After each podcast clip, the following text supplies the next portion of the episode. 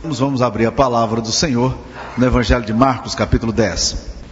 Nós vamos ler os versículos 46 até o verso 52. A palavra de Deus nos diz: E foram para Jericó. Quando ele saía de Jericó juntamente com os discípulos e numerosa multidão, Bartimeu, cego mendigo, filho de Timeu, estava sentado à beira do caminho e, ouvindo que era Jesus o Nazareno, pôs-se a clamar: Jesus, filho de Davi, tem compaixão de mim. E muitos o repreendiam para que se calasse, mas ele cada vez gritava mais: Filho de Davi, tem compaixão de mim. Parou Jesus e disse: Chamai-o. Chamaram então o cego, dizendo-lhe: Tem bom ânimo, levanta-te, ele te chama. Lançando de si a capa, levantou-se de um salto e foi ter com Jesus. Perguntou-lhe Jesus: Que queres que eu te faça? Respondeu o cego: Mestre, que eu torne a ver. Então Jesus lhe disse: Vai, a tua fé te salvou. E imediatamente tornou a ver e seguia Jesus estrada fora. Meus queridos irmãos, o versículo 51, nessa experiência tremenda desse homem que é chamado Bartimeu, o filho de Timeu, é, Jesus faz uma pergunta que é uma pergunta um tanto quanto estranha, ao meu modo de ver. Jesus chega para um homem cego e pergunta para ele: O que, que, que você quer que eu faça? Que eu te faça? A experiência desse homem aqui é uma experiência extremamente complexa, porque a Bíblia nos diz que esse homem era um homem que ficava à beira da estrada, ou seja, ele não tinha muita perspectiva de vida, e quando ele ouve que um Jesus, que Jesus Nazareno está passando perto dele, ele deve ter entendido isso. Essa é a única oportunidade que eu tenho. Eu não posso perder essa chance. Essa é a minha oportunidade. Os gregos costumam dizer o seguinte: que oportunidade é um cara cabeludo na frente e careca atrás. Se você não pega a oportunidade quando ela passa, fica difícil pe pegar depois. E foi exatamente o que Timeu sentiu aqui agora. Esse menino, esse filho de Timeu. Ele gritou desesperado para que Jesus ouvisse. E as pessoas começaram a ficar importunadas. Um cego gritando para que Jesus o socorresse chegaram perto dele e começaram a dizer para ele parar, para ele calar. E ele, quando ele era repreendido acerca desse assunto, ele continuava, diz a Bíblia, que ele gritava mais. E cada vez ele gritava mais, dizendo: é, Davi, filho de Davi, tem misericórdia de mim. E Jesus então manda chamar. E os discípulos dizem: Tem bom ânimo, levanta-te. Ele te chama, e quando ele chega perto de Jesus, Jesus olha para ele e pergunta assim: O que é que você quer que eu te faça? Ah, meus irmãos, o que que você quer? O que que é que Deus está querendo de nós? Porque olha só que pergunta mais estranha. Jesus olhar para um cego e perguntar para ele: O que é que você quer? Isso me faz pensar um pouquinho, meus queridos irmãos, nas Escrituras Sagradas, porque todas as vezes que Jesus faz uma pergunta tão anômala, tão estranha, ou faz uma declaração, ou um gesto tão diferente do, do gesto normal, do gesto comum. Quando Jesus faz isso, nós precisamos parar para considerar o que é que ele está querendo ensinar. E no livro de Marcos, estamos com passagens recheadas dessa situação em que Jesus, quando todo mundo sabia o que era para fazer, Jesus parece que não sabe o que fazer. Quer ver? A Bíblia nos fala em Marcos capítulo 2, versículo 5, que trouxeram a Jesus um paralítico. Quando ele olha para aquele paralítico que foi trazido a Jesus, ele olha para aquele rapaz que está descendo de, uma, de um telhado, uma situação extremamente complexa. Ele olha para aquele rapaz, à vista de todo mundo, e fala: Filho, os teus pecados estão perdoados. Ora, ninguém estava esperando que Jesus dissesse isso. Não era essa a expectativa das pessoas. Mas Jesus olha para ele e, contra todo o senso comum, ele fala: Os teus pecados estão perdoados. Estranho, não? Mas se você caminhar um pouquinho mais nas escrituras sagradas, no próprio livro de Marcos, você vai ver que quando ele conta a parábola do, do, semeador, você pode abrir em Marcos 4, por exemplo, quando ele termina de contar a parábola do semeador, ninguém entende nada, nem os discípulos, e Jesus então responde de uma forma mais complexa ainda, porque ele fala no versículo 11 o seguinte, Marcos 4, 11: A vós outros vos é dado conhecer o mistério do reino de Deus, mas aos de fora tudo se ensina por meio de parábolas, para que Vendo, vejam e não percebam. E ouvindo, ouçam e não entendam, para que não venham se converter e haja perdão para eles. Estranhíssima essa declaração. Não é mesmo? É uma, uma declaração extremamente estranha. Se você caminhar um pouquinho mais em Marcos 4, capítulo 40, há uma cena aqui, nesse mesmo capítulo, uma situação complexa em que os discípulos estão no meio da tempestade e de repente Jesus está afogado, dormindo no barco, e o vento está lufando para tudo quanto é lado, e os discípulos chegam desesperados para Jesus e falam: Mestre, nós estamos aqui a ponto de afogar, de, ser, de submergir, o senhor não, não se dá conta da situação que nós estamos vivendo? E, apesar de toda a situação ser tão clara, tão difícil, tão dolorida e tão apavorante, Jesus olha para aqueles discípulos e ainda chama eles de tímidos. Diz: Vocês são, são tímidos, vocês não têm fé? Vocês não acreditam no, no meu poder? Você anda um pouquinho mais, capítulo 4, capítulo 7, versículo 24, e vocês vão ver aqui a situação da mulher Ciro Fenícia. Uma mulher que chega para Jesus e fala assim: Mestre, a minha filha está terrivelmente endemoniada, eu queria muito que o senhor intervisse nessa situação. Ela está se prostrada aos pés de Jesus, chorando, clamando pela filha dela. E Jesus então olha para ela e fala assim: Olha, eu não posso fazer nada. Você não pertence ao povo de Israel e não é lícito pegar o pão para os filhos e jogar aos cachorrinhos. Chama a mulher de cachorrinho. Não é estranho? Agora, nesse texto aqui que nós lemos, mais uma vez, Jesus vem com pergunta estranha. Ele olha para um homem que é cego e está gritando, feito doido, desesperado à beira do caminho: Filho de Davi, tem compaixão de mim, filho de Davi. Aí o pessoal, cala a boca, rapaz. Ele diz, aí grita mais: Filho de Davi, tem compaixão de mim. Jesus para tudo e diz: chama esse rapaz aí. Aí olha para ele e fala assim: o que, que você quer? Ora, Senhor, o que, que eu quero? Que pergunta estranha. Que situação mais complexa. Como assim? O que, que eu quero? Meus irmãos, todas as vezes que você lê no Evangelho alguma coisa nesse nível que eu compartilhei com vocês, entendam uma verdade. A Bíblia tem o propósito de nos ensinar. Todos os sinais, todas as curas, todas as parábolas tinham um propósito de nos ensinar. Todas elas tinham um propósito didático, pedagógico. Deus queria, através das verdades do Evangelho, lançar luzes onde normalmente nós não temos luzes. Ir em determinadas áreas e pontos cegos da nossa existência, onde normalmente nós não gostamos de ver, ou não queremos ver, ou não conseguimos ver. Cantos cegos são aqueles espaços no retrovisores do carro que você olha aqui, você, o carro está do lado, você não vê. E você comete acidentes porque não vê. Jesus pergunta a esse cego, Bartimeu, o que é que você quer que eu te faça? Por quê? Qual é a questão que está por detrás aqui? Primeira coisa, irmãos, que me vem à mente é que perguntas sinceras e honestas elas ajudam a refletir sobre o estado em que a gente se encontra. Quando perguntas descem para a alma da gente, perguntas muitas vezes inquietantes e às vezes que, que, que causam mal-estar na gente, na verdade, meus irmãos, é porque essas perguntas que se vêm de Deus, se vêm do trono de Deus, elas querem nos situar existencialmente. Querem levar-nos a, a perceber exatamente onde é que está o nosso ponto da alma. Essa é uma verdade tão clara, meus queridos irmãos, que a psicologia veio descobrir isso agora no século passado, com a chamada, com a chamada aconselhamento não diretivo, em que o analista nunca responde para você, ele sempre pergunta. O papel dele, a função do analista, a função do psicólogo, é fazer perguntas para você que inquietam você. E muita gente cai fora logo que as perguntas começam a ser feitas. Por quê? Porque, de fato, elas começam a perturbar. Aí as pessoas dizem, ah, eu vou lá, nunca me dá resposta, só fica fazendo pergunta. Mas é exatamente isso, meu querido. Onde é que está você? E só você sabe onde você está. Só você é capaz de perceber-se enquanto ser humano.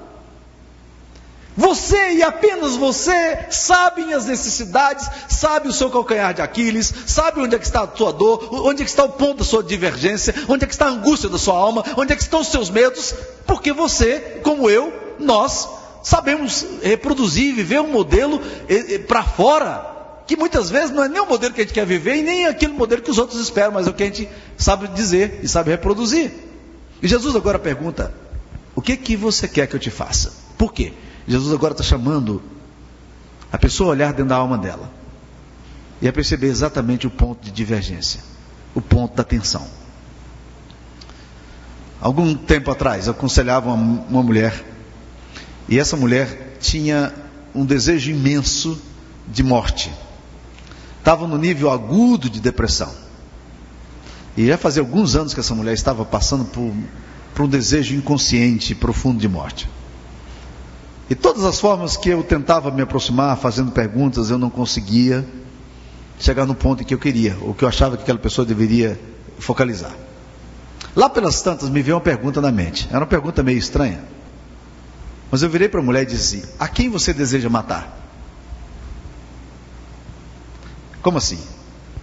Não, essa depressão sua, esse, esse medo de viver, essa angústia da sua alma, essa dificuldade de, de, de ser gente, de olhar-se e se ver bonita no espelho, de, de gostar de uma roupa nova, de querer viver, implica num desejo inconsciente de morte. Mas não significa que você queira matar a você. Pode ser que você queira matar alguém e você não tenha força para matar essa pessoa que você gostaria de matar. A quem que você quer matar? Como você não tem força para matar quem você gostaria de matar, você quer matar você mesma. A quem você quer matar? Ela parou, fechou os olhos, começou a tremer e ela disse: Eu quero matar minha mãe.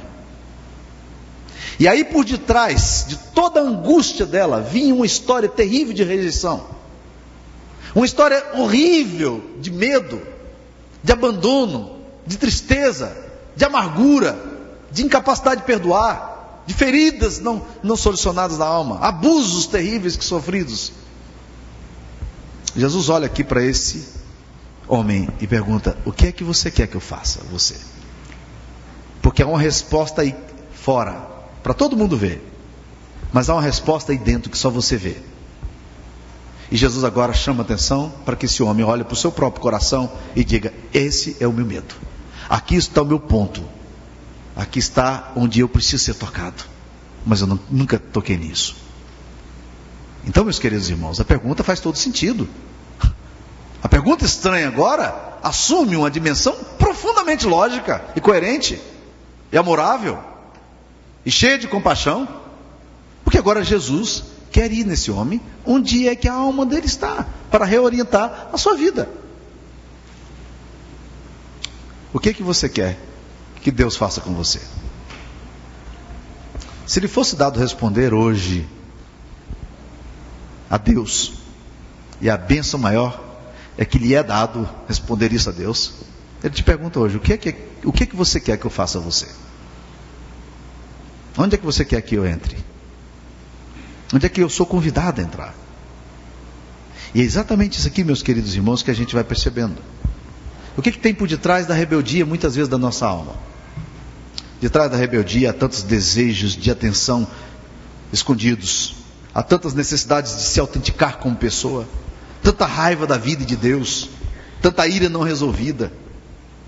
O que, que existe por detrás da depressão? Raiva da vida, raiva de Deus também, culpa, sentimento de, que os pais foram culpados, raiva dos pais, ira sepultada, desejo inconsciente de morte. O que, que tem por detrás? O que, que existe por detrás da sua ansiedade? Falta de confiança em Deus? Desconfiança de Deus? Dificuldade para crer que Deus pode suprir todas as coisas que você precisa? O que existe por detrás da sua doença crônica? Vontade de ser visto? Vontade de chamar atenção? Vitimismo? Desejo de ser apreciado pelos outros? O que, que existe por detrás da sua lascívia? Que, que existe por, por detrás da sua angústia? O que, que existe por detrás da sua depressão, da falta de sentido da sua existência? Meus queridos irmãos, essas perguntas, quando Jesus faz essa pergunta, ele quer orientar o nosso coração. E ele está interessado em orientar o nosso coração.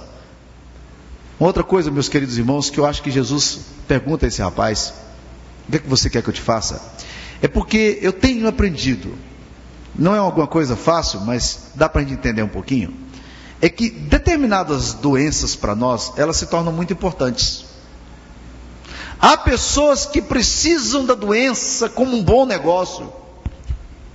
Elas precisam ser tristes, porque dentro da constituição e da percepção da análise da vida, ser triste, ser amargurada, ser deprimida, ser revoltada, parece que faz todo sentido da vida. será rebelde ou o rebelde, parece que faz todo sentido da vida. Então há pessoas que tiram proveito da doença. Ora, quem nunca ouviu falar de hipocondria? De gente que quer ser doente. Não é doente porque, porque é doente, não. Ela é doente porque ela provoca doença nela. Mas por detrás desse desejo de ser doente está um, um, profundo anseio na alma de que alguém a observe, de que alguém a veja, de que alguém a, a, a perceba como ser humano. Ah, meus queridos irmãos, qual tem sido o lucro da tua, da tua vida sem sentido, da tua vida sem visão? Mas tem lucro. Enfermidade pode ser lucrativa, não só para os médicos, mas pode ser lucrativa até para quem é doente. Há, há pessoas que gostam de ficar doentes. Há meninos que gostam de ficar doentes, que é o único momento que os pais olham para eles. Há pessoas idosas que gostam de ficar doentes, porque é o momento em que as pessoas a veem. Então há um lucro, assim meio maluco, mas há um lucro no, em estar doente. Então Jesus pergunta a esse homem, porque será que ele realmente está interessado em cura? Ou de repente a cura não lhe interessa? Como é que está a sua doença? Por que, que você insiste em ficar doente? Essa é a pergunta que Jesus está fazendo aqui. Meus queridos irmãos, esse texto aqui nos diz que esse homem tem algumas atitudes que eu acho que são fantásticas para a nossa alma. Se a gente quer que Jesus toque a nossa vida, deixa eu dizer o que, que, esse, que, que esse texto aqui nos ensina. Primeira coisa que esse texto nos ensina é o seguinte: se você quiser ser tocada por Jesus, e você tem desejo de que Jesus venha na sua vida com poder, com autoridade, a primeira coisa que você tem que fazer é chamar Jesus. Clame Jesus, busque Jesus, invoque Jesus. E é interessante que esse rapaz aqui, ele é dramático na busca dele.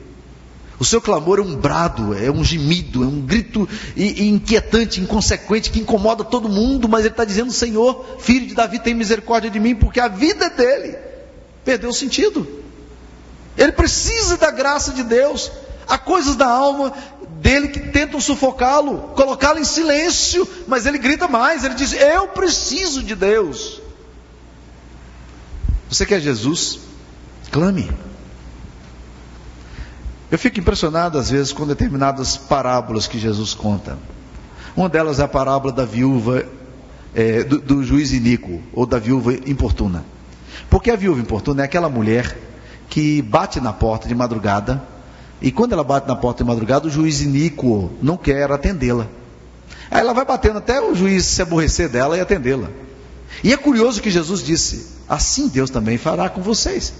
Se esse homem, sendo iníquo, faz dessa forma, imagine Jesus. Imagine Jesus que ama você. Imagine Deus que ama você.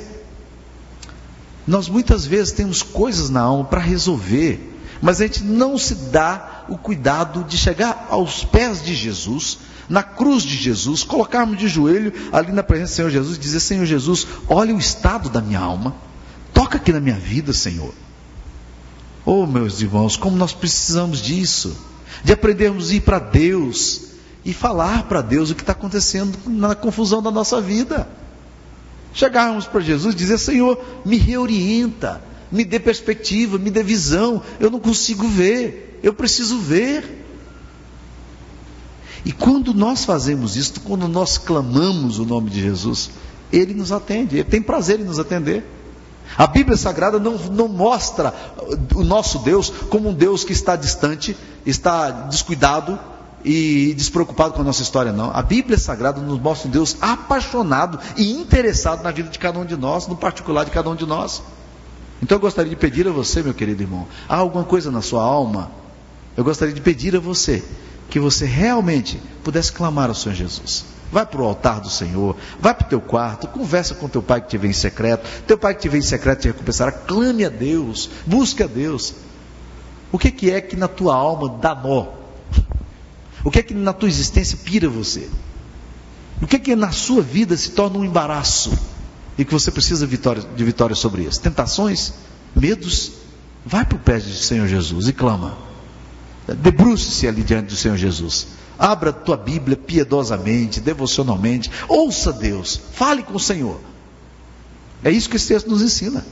Os discípulos chegam e falam: Calma, rapaz, não grita mais, não. Ele diz: Como é que eu não posso clamar?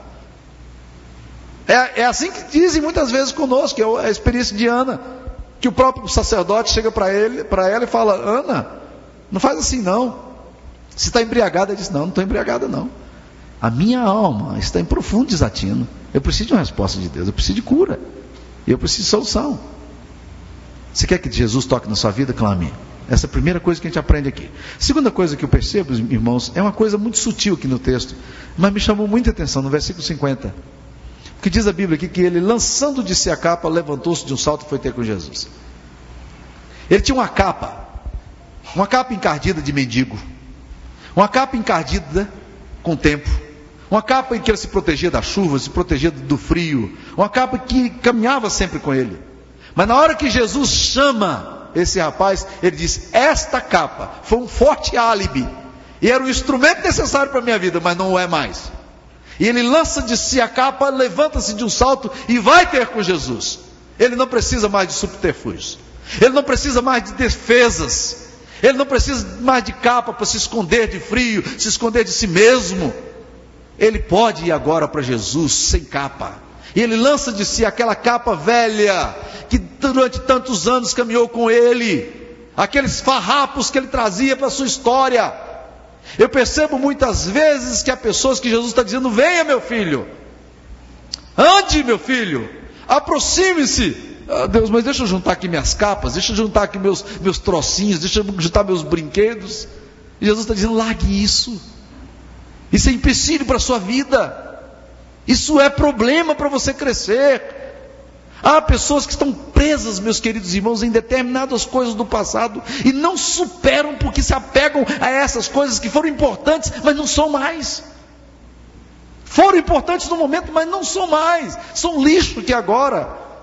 O apóstolo Paulo, quando ele escreve na, na carta aos Filipenses, capítulo 3, ele começa dizendo assim: Olha, se alguém acha que pode ter um currículo bom diante de Deus, eu quero apresentar meu currículo. E ele começa a falar de uma série de virtudes que ele desenvolveu na história, a boa reputação, a uma vida irrepreensível aos olhos dos homens e tudo. E lá no final ele fala assim: Mas aquilo que para mim eu considerava como lucro, isso hoje é perda, por causa da sublimidade do conhecimento de Jesus, pela qual eu perdi todas as coisas e as considero como refúgio por causa do amor de Jesus. É o momento em que você olha e você diz: Isto aqui não me interessa mais. Muitas vezes é um negócio escuso que está prendendo você de vir a Jesus. Muitas vezes é uma vida de impiedade que prende você de não vir a Jesus. Muitas vezes é um comportamento é pecaminoso que está prendendo você ao passado e você precisa lançar de si para viver, para ser o que Deus gostaria que você fosse, mas você não quer largar a mão disso. E essas coisas te amarram, essas coisas prendem a você, essas coisas seguram você, e você acha que a segurança sua está nessa capa velha. Lance de si essa capa, jogue fora, venha para Jesus. Se você quer ser curado, restabelecido, vem para Jesus. Mas joga fora essas coisas. O que é que você precisa deixar para trás? Talvez seja a coisa de maior valor para você. Talvez fosse para o cego Bartimeu. Talvez a capa fosse para ele a coisa mais preciosa, uma vez que ele era mendigo. O que, que ele disse? O que, que nos diz o texto? Ele lança de si a capa. Ele tira aquilo que prende. E de um salto ele vai em direção a Jesus. Não dá mais para andar com esse negócio aqui. Eu não posso mais viver com isso aqui. Meus queridos, quando a gente chega diante de Jesus, a gente chega com esses farrapos humanos, quando a gente chega com a nossa vida podre diante de Jesus, se nós insistirmos em manter esse comportamento, nós não vamos avançar nós não vamos ver a glória de Deus, o que Deus tem para a nossa vida. É necessário ruptura, é necessário decisão, é necessário que a gente abandone o pecado, é necessário que a gente olhe para Jesus de uma vez e tome posse dessa verdade, convic convictamente a gente se voltar para o Senhor. Mas esse texto nos diz mais uma coisa, meus queridos irmãos, que eu gostaria de considerar com vocês. Deixe claro o que você deseja. Exatamente. Quando Jesus pergunta para ele: O que é que você quer que eu te faça? Ele diz: Senhor, Mestre, que eu torne a ver. que eu seja capacitado a ver. O que ele está querendo aqui, meus irmãos, é óbvio. Ele quer visão. E, meus queridos, se é uma coisa que falta para a gente, é visão. Como a gente é tolo, como a gente é obscuro na nossa capacidade de ver as coisas como Deus vê. Às vezes eu chego a me enervar com o meu próprio coração, com a estupidez da minha alma, em se apegar a coisas que não têm nenhum valor para Deus, mas são apegados a mim. Falta visão. Falta visão do todo, falta visão de Deus, falta visão daquilo que Deus espera para mim, do que Deus deseja para mim. E o maior cego, meus queridos irmãos, é aquele que não quer ver.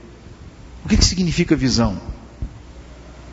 Visão tem algumas coisas interessantes. Primeira coisa que eu acho que visão tem a ver com perspectiva.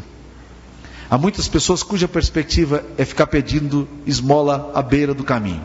Era a perspectiva de Bartimeu. Qual era a perspectiva dele? Pedir esmola. Todo dia ele ia para a beira da, do caminho pedir esmola. Essa era a vida dele. Qual é a perspectiva do nosso coração? Que sabe se Deus, nós não estamos precisando pedir a Deus, Deus, alarga a capacidade minha de ver as coisas com os teus olhos. Deixe-me ver como o Senhor vê. Há uma frase do fundador do exército da salvação, que quando eu li essa frase, ela me pegou, durante alguns dias eu fiquei impactado com essa frase. Sabe qual era a oração daquele homem que hoje abençoa, cujo ministério abençoa milhares de pessoas no mundo inteiro? Ele diz: Senhor, não deixe de provocar no meu coração dor pelas coisas que fazem doer o teu coração. Olha que visão. Senhor, não me deixe não sofrer por aquilo que o Senhor sofre. Isso é perspectiva, gente. Isso é excelência. Visão tem a ver com perspectiva. Eu era cego, agora vejo. A visão de Jesus restaura a capacidade da gente perceber a vida como Deus vê. O maior cego é aquele que não consegue ver as dimensões do seu chamado, da sua vocação, da sua humanidade. O maior cego é o que não consegue ter utopias, sonhos, desejos de Deus. Sabe o que eu torne a ver? Visão tem a ver com perspectiva. Mas visão tem a ver também com cores. Há muita gente aí vendo a vida em preto e branco. Tem muita gente vendo a vida como, aquele filme antigo que se rodava, né? Com imagens assim meio de paradas e quebras. Visão tem a ver com cores. Quando você começa a ver o universo mais, não mais como, como essa, apenas como contraste, mas você começa a ver a vida com brilho, com realce, com purpurina. Quando a vida de Jesus começa a encharcar a nossa vida, nós começamos a enxergar a vida com novos tons, com novos sons, com percepções que vão além do preto e branco. Visão, meus queridos irmãos, revela movimento. Quem vê, não vê as coisas de forma estática não está para, apegado ao passado, porque não pode ficar apegado ao passado, a vida se movimenta. É, são pessoas que estão aqui agora, mas elas estão vivendo uma dinâmica. Elas não são o que elas gostariam de ser, mas elas não são aquilo que eram mais. Elas não são aquilo que Deus gostaria que elas fossem, mas elas não são aquilo que eram antes de vir para Deus. Aliás, todo cristão deveria ter escrito na testa uma frase que para mim faz todo sentido. Tenho paciência comigo, Deus ainda não me completou. Acho que nós precisávamos colocar isso. Deus está tá, tá me trabalhando. Deus está me fazendo gente. Então há muita coisa aqui para ser mudada ainda. Eu preciso ser mudado. Visão tem a ver com movimento. Quando Deus está agitando o nosso coração, movimentando o nosso coração, a gente começa a ver as coisas com os olhos de Deus. Há uma antiga frase de Agostinho que me, que me impressiona. Agostinho falou o seguinte: quando Deus se agita, o homem se levanta. Olha que frase significativa.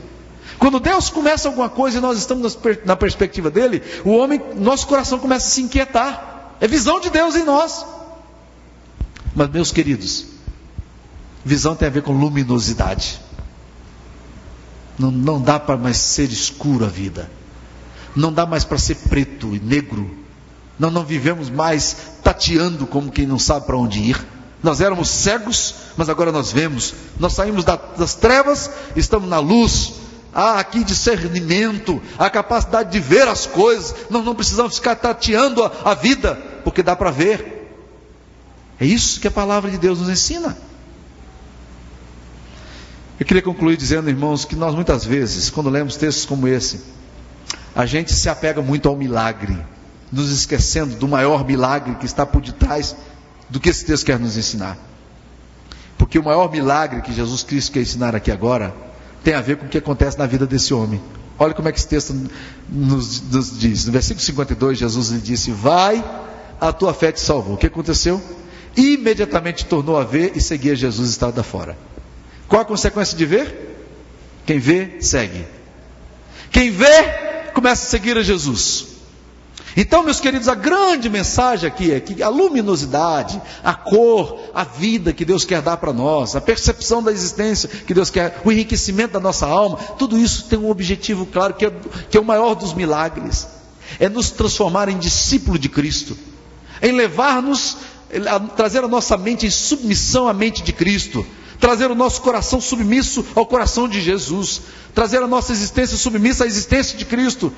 É para que a gente se crucifique também naquela cruz, nosso velho homem, para que Jesus possa agir em nós e ser em nós. A maior cegueira da nossa vida é a nossa incapacidade de nos prontificarmos a seguir a Jesus. E esse jovem, quando ele vê, o que ele faz? Diz a Bíblia, imediatamente tornou a ver e seguia Jesus estava fora. Em outras palavras, o texto está nos dizendo: quem vê, segue. Quem vê não anda em trevas, descobre a verdade da vida, o sentido da vida, o valor da vida, e agora a vida passa a ser palmilhada, orientada por essa capacidade tremenda de seguir a Jesus. O que, que Jesus precisa fazer com você e comigo? O que, que você quer que Jesus faça com você? Jesus para aqui e diz: O que, que você quer que eu te faça? E quando ele declara, Jesus disse: Vai, a tua fé te salvou. O que, que você quer que Jesus Cristo faça com você? Você sabe? Curva a sua cabeça. Eu queria que você orasse um pouquinho agora. Olhasse para o teu próprio coração diante dessa pergunta de Jesus. O que queres que eu te faça? Essa pergunta é estranha. Porque Jesus já sabe o que você tem no coração. O que queres que eu te faça? Eu queria que nesse momento você dissesse a Jesus o que você quer. O que você quer que Jesus faça na sua vida? Oh Deus. Oh Senhor amado. Louvado seja o teu bendito nome, Pai querido, por tudo que tu és. Nós queremos, ó oh Deus, te engrandecer pela tua maravilhosa graça. Queremos te pedir, Senhor Jesus, que o Senhor venha derramar em nós a perspectiva de vermos com os teus olhos e sentirmos com o teu coração. Abençoe a tua igreja, o teu povo aqui agora, Pai. Deus, tu ouvistes aqui agora as orações que foram feitas, Pai. O Senhor é onisciente e o Senhor conhece cada dilema de, do coração de cada um de nós aqui. O Senhor nos dá hoje a bendita oportunidade de dizermos o que nós queremos. Nós queremos, ó Deus, agora te dizer: cumpra-se em nós, Pai, o teu querer. Realize em nós o teu plano, Senhor. Nós pedimos isso para tua honra e glória. Em nome de Jesus. Amém.